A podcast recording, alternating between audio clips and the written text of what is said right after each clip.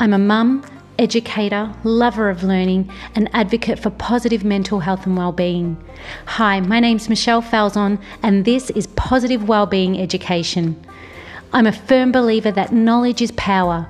Therefore, all my work is created to support each individual develop and sustain habits of good health and positive thinking.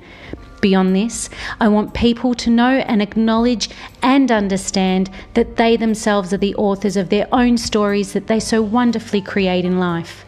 I have created the hashtag Stay Focused and I want it to become known worldwide. It is with this that I encourage my audience to remain positive and focused on what they truly want, need, and desire on their journey each day of their life.